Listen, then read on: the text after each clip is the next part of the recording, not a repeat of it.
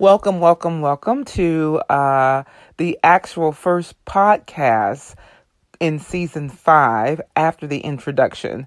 Okay, so that is called, this show today is called Expect Change. And you are listening to your show, Fruit for Your Soul. I'm your host, Cardelia Reid. Thank you for joining me today. You could spend so many other, your time doing so many other things. Uh, the fact that you're spending it with me means a lot, and I'm going to make sure that it is worth your time. So, thank you. You know, I, I came up with this title, Expect Change. Expect Change. Uh, you know, this is the season of change. And have you ever been in a situation where you got so used to bad things happening, and then because you were afraid that something bad may happen and you wanted something good to happen really badly, but you were so used to the bad things happening and you wanted something good to happen, but you were so afraid that you were expecting something bad because it kept that, that's what's been happening before, right? And then you went into the situation or you were waiting for a decision to occur or a result or something. And of course, the result was yes, you guessed it, bad. Now, why did that happen? Now, is it because you were expect excuse me, you are expecting bad, I think that um, that is something that the enemy holds over us so many times. And the only way the enemy knows about that expectation because you verbalize it multiple times, multiple times. He only he only works off of our words, right? So he's heard you say, "Oh my gosh, I know it's going to turn out to be this way, but I'm hoping it's the other way. And thus it turns out the bad way. You know, I was in a season in my life one time where I could not get out of that that entire situation. Um, I wasn't very spiritual.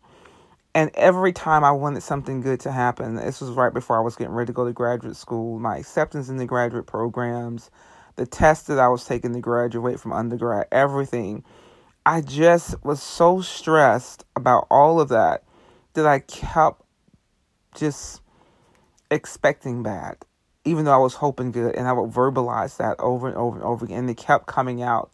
Sometimes bad, sometimes mediocre, but never really great. You know what I mean? If I was applying for a really, really good school, I got rejected. It was just awful. I, I'm going to be honest with you. I, I don't even know how I got through that time in my life. It was so bad. what I didn't understand was that uh, we're spiritual beings. And I didn't understand the enemy was working off my words. I didn't understand there was a spirit of just oppression hanging over me. And I kept calling on that spirit over and over and over again whenever I said, Oh my God, please don't be this, please don't be that, or please just begging. Uh, whenever I talked to God, I begged Him. And I never had any kind of relationship with him because I was begging him for the one thing that I wanted, and he didn't hear that. He didn't even even bother. And I didn't even understand that. So how in the world did I get out of that situation? Well, I'm going to be honest with you. I'm going to be perfectly honest with you. This went on for probably maybe three years of my life, which is I think is a long time uh, to deal with that. It's actually no time when it comes to your entire life, but it's a long time to go through a vicious cycle. I would say things like, don't jinx it, don't jinx it, just really crazy uh, worldly terms that we use. And there's no such thing as jinxing when it comes to spirituality and the Holy Spirit. But um, I remember one day I was in my apartment and I heard the Holy Spirit say, and I wasn't even acknowledging the Holy Spirit because I didn't, I wouldn't have known what I was talking about at the time. But I used to call it, you know, your intuition or gut feeling. That's what the world says about it. But I clearly heard him say, step out on faith and try again. And that was after I had gotten rejected to this school. I had gotten rejected to many schools actually. And I had good grades, to be honest with you. There was no reason, there's no explanation for the rejection I got. There's no explanation. My grades were exceptionally good. Um, you know, I had all these honors and accolades. But I remember the Holy Spirit said, step out on faith. Because I could have gone several different ways, you know, waiting for one school. Should I go to that program? Blah, blah. Nothing that the average person didn't go through at the age of 21, you know, that was in college and wanted to go to graduate school. But he said, step out on faith. And I, I finally did it. But it took that inner voice to to have me get out of that entire spiral. When he said step out on faith, I never applied to any more schools. I waited for the other school, and sure enough, I ended up going to that school. That school was Case Western Reserve University, which is crazy because I couldn't get out of that. I couldn't get out of that spiral. And I remember looking back after a couple of years, and I would see all these people that seemed their lives seemed to run so smoothly, and I would say, "How is it that my life was so bad?" I, I couldn't understand that. Well, one of the things that uh, you will not uh, get explained to you that will not, that's not explained to us in average church is spiritual warfare. And in spiritual warfare, there could be an evil spirit just hanging over us, hanging over our family line, hanging over us that's just refusing to allow us to get into a situation. Now, was I sinning at that time? Absolutely, I was sinning. Uh, so of course the enemy had a case he pulled against me and he would not allow that certain things to happen in my life. And I don't, there's no way I would have understood that at that age because I, I just wasn't um, mentally prepared to open up my mind and spirit to understand that. But this is why I have this podcast. This is why I talk because some people don't understand why isn't something working out for me? This is where prayer breaks things off and binds certain spirits that's hanging over your life and preventing things from happening to you. So I who's going to give me my 3 years back? The Holy Spirit, of course. that's not something I worry about now, but this is why I call this podcast expect change. Now when I say expect change, I mean good positive uh, wonderful, extreme, victorious change in every area of your life, in your health, in your marriage, in your ministry, in your finances, in your friendships, in your household, in all of your relationships, and, and you know, businesses, in your jobs, everything. Expect good change. All right. So I can say that from the bottom of my heart because I understand what it means to be in the situation where you're not seeing the kind of change you want to occur. Now, with that said, I know people who are not that spiritual and uh, they have been going through that process for over 20 something years. We don't have that kind of time, right? And that's why I have this podcast again. They they just can't figure it out. They're not going to be able to figure it out. Um, they just they just have to be able to let go and, and, and give their lives to Jesus, and they just decide they don't want to do that because it's not for them, and that's okay because you have choices. That's why God left us with um, He left us with the ability to have free will. What's not okay is how you suffer yourself and dying and not knowing where your soul is going to spend eternity. Um, you know, because we're just living off of what we see. So that's why we have to be able to expect good change in our lives because right now we're in the process of seeing uh, a change that the world has never seen. With this COVID thing, uh, it's a change the world has not seen before. And with the way uh, things have been brought upon us, uh, when the world changes again, it's going to be different. So right now is our time to really uh, dig our heels in and decide what we want in our lives. So let me ask you a question. What do you want in your life? Okay. What do you want in your life? How about you make a list of those things that you want in your life right now if you have not already um, done that? Now, Habakkuk 2 2, Habakkuk chapter 2, verse 2 says, Write the vision, make it clear. Now, you're not going to see the change you want until A, you decide, A, you're going to give your life over to Jesus. That's your salvation prayer today. I've decided to give my life over to Jesus. I believe that He died and He was raised from the grave, and He is alive. He is alive in my heart. He's alive today. And right now, I am saved because of that. So that is your salvation prayer. If you have not already done that, if you've been following me throughout this entire podcast season, you're already there. You're already there, but you may not see the change that you want to occur in your life. If you're someone who in, are already spiritual and you picked up this podcast for the first time, uh, thank you for listening. It's not a coincidence that you're listening to this. I know there's change you want. So where do you want to go? Where do you want to go? Um, I'm going to make sure I say this again. I said this in the introductory. I'm going to go to Psalms 24 1. The earth is the Lord, the fullness thereof, the world, and those that dwell therein. In other words, whatever you want, whatever you want, it is God and only God that gives you the ability to get it because the world is his. It is not man's world. Man is doing what he thinks he can do. He's trying to control what he thinks he can control. You can't control what other men are doing. You can't control what COVID is doing in this world. You can't even control yourself most of the time. So at the end of the day, you have to acknowledge that this world is not ours. It is the Lord's. It is God's world. You have to be able to recognize that. That's number one. So that is the first step to get into where you want to go. Write it down. What do you want?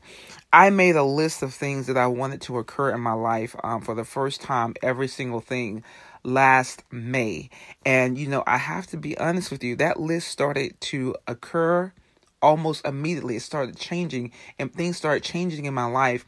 And it's like, if something happens when you put the pen on your pa- on the paper and you put your belief in Jesus, say, God, these are the things I want to occur in my life. And you declare and you give them over to Jesus. And you'll be surprised. Once you start doing what God's word says do, you'll be surprised at how fast God starts to move in your life.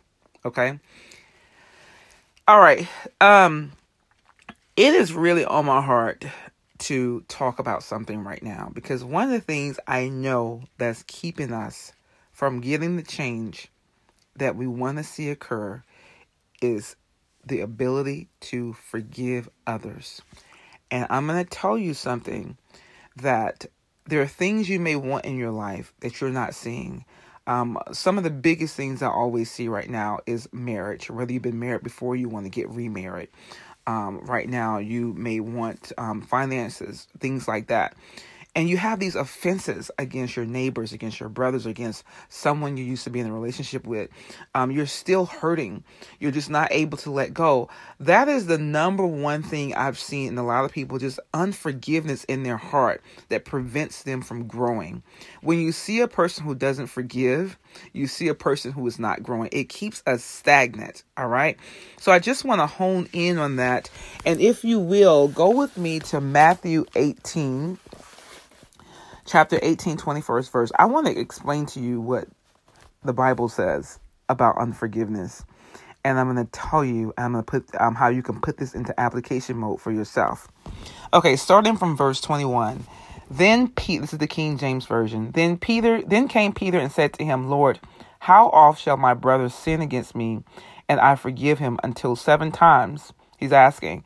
Jesus said unto him, I say not unto thee until seven times, but until seventy times seven. Therefore is the kingdom of heaven likened unto a certain king who would make a reckoning with his servants.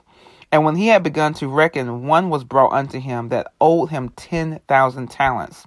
But as much, but for as much as he had not wherewith to pay, his Lord commanded him to be sold, and his wife and children, and all that he had, and payment to be made. The servant therefore fell down and worshipped him, saying, Lord, have patience with me, and I will pay thee all. And the Lord of that servant, being moved with compassion, released him. Being moved with compassion, that's important, released him and forgave him the debt. But that servant went out and found one of his fellow servants who owed him a hundred shillings, and he laid hold on him and took him to the throat, saying, Pay what thou owe. So his fellow servant fell down and besought him, saying, Have patience with me, and I will pay thee. And he would not, but went and cast him into prison till he till he should pay that which was due. So when his fellow servants saw that was done, they were exceeding sorry, and came and told unto their lord all that was done. Then his lord called unto him and said to him, Thou wicked servant, I forgave thee all debt because thou besoughtest me. Should not thou also have mercy on thy fellow servant, even as I have mercy on thee? And his lord was wroth, and delivered him unto the tormentors till he should pay all that was due. Now, ending at verse 35, so shall also my heavenly Father do unto you, if you forgive not everyone his brother uh, from your heart. That's really critical. Um, I think one of the biggest reasons why we hold on to uh, hurt and an inability to forgive is because we're just we we're, we're kind of just so turned off by it. We're angered by it and um, our flesh just doesn't want to let go. And the torment that that brings us, it just behooves us to not forgive. Now, I'm saying this like it's easy, but it is easy when you have the Holy Spirit because the Holy Spirit gives you the ability to let go. Under no circumstances are you going to be able to let go by yourself. You just can't. It's, you're not designed that way. God made us to depend 100% on Him. So He sends His Spirit that gives us the supernatural ability to let go of something that someone has done to us. And only can you do that through the Holy Spirit. I'll give you an example. Um, you know, I, I put this into practice because I said, you know, I really don't want to be turned over to tormentors. I've, I've been in torment in my life, and I put that clearly in my book that I just, a little Diary relationship truths. I put that clearly in my book. And um, it's not fun to torment because you don't realize that you're not. You may say, "Oh, I forgive," but yet you're holding on to the hurt. The hurt. You're holding on to the anger, or you're punishing someone supposedly by not speaking to them. The only person that's being punished and hurt and tormented is you. I can guarantee you that. Most likely, if someone did you wrong, this is just the most likeliness. They don't really care because they did you wrong, right? They're the ones that did the wrong. Now, you know, if it's someone that truly loves you and moved by compassion, they'll apologize. They'll say, This will never happen again. I need to work on myself. They really are sorry for what they did. But most of the time, because of the kind of world that we live in, people don't care how they treat you. And if they're hurting over something, which is most of the world is, if they're broken, which is most of the world is, when they're very worldly, hurt people hurt other people critically, critically. I know many people, all they do is hurt. And they give out hurt. They speak hurt. They do hurtful things. That's just how they live because they're so broken. And these are people in church, by the way. Uh, they just are self righteous. They have a lot of pride. They don't care how they make you feel. All right. So the only person that's being tormented is you, the one who don't forgive. But you cannot do it by yourself. You have to do it with the Holy Spirit.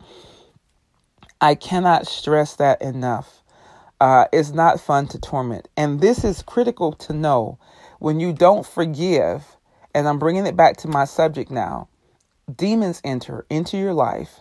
They keep entering into your life. The more you talk about it, the more you bring in bad things happen to you because the enemy hears that and he, he turns it up as many notches as he can for you to hurt and torment yourself because all he cares about is killing, stealing, and destroying so that you're not going to see any growth or change in your life. Why would you? If he's steadily tearing you down, he's using you to tear your own life down. How is your life going to be built up? It can't be built up and torn down at the same time. That's not going to happen.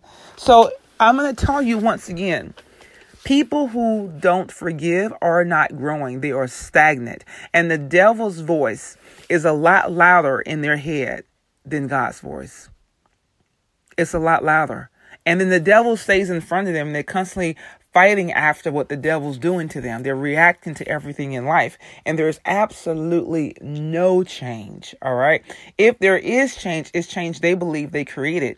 And once they believe they create that change, they're working hard to make sure that change is maintained you know, like these, uh, oh, I worked really, really hard, so now I'm a multimillionaire, and they're working hard to make sure those millions stay.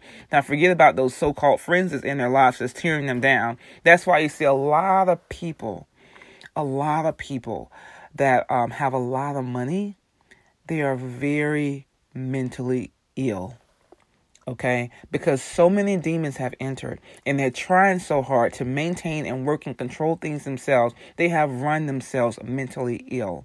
Now, I'm not saying this to criticize or to judge because I t- deeply care about who you are and what you're going through. But this is the kind of world we live in. And you see a lot of people who um who are who have put their heart into their treasure, which is what the Bible speaks of. They have a lot of headaches and they have a lot of double-mindedness.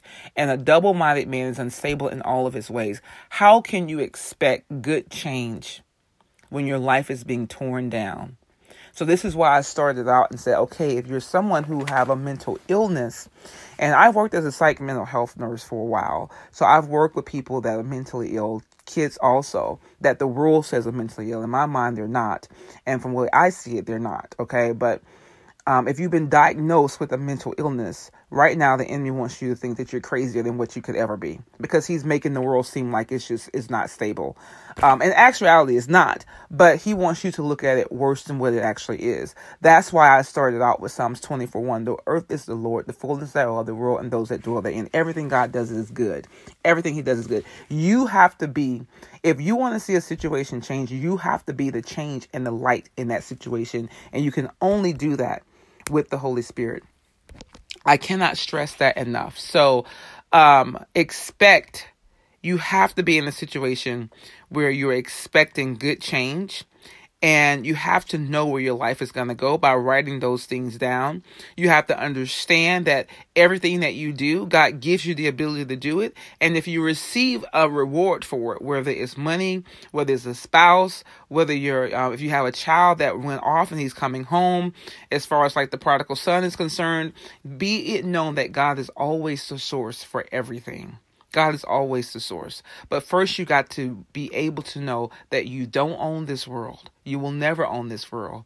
God does. And that's the most important thing. And I'm just going to recommend that you go to Psalms 24 and just read that entire chapter because it's a blessing. I actually, um, that is a chapter I pray over my life every day because you have to be in the mind of what God is doing on this earth and what's getting ready to occur. So I'm not gonna I'm gonna stop right there and move on to um, expect change part two. Uh, I want to thank you for listening, and um, I'm gonna pick up on the next show. so I mentioned my book earlier, Little Diary of Relationship Truth. Sometimes I talk really fast and the words kind of run together, so I'll make sure I say that clearly and distinctively. Cardelia Reid last name R E I D. You can get the book off Amazon. Um, I love to hear feedback from you. Love at cardelia.com, C A R D E L I A.com. And tune in, keep tuning in. You can find my podcast on all the basically the uh, platforms out there that have podcasts. Uh, the good thing now about using the platform that I use, they put the podcast out everywhere, everywhere. So everywhere you can possibly hear podcasts, I'm going to be out there. So thank you so much for listening. Please tune in for the next show. If nothing else, remember Jesus loves you, and so do I.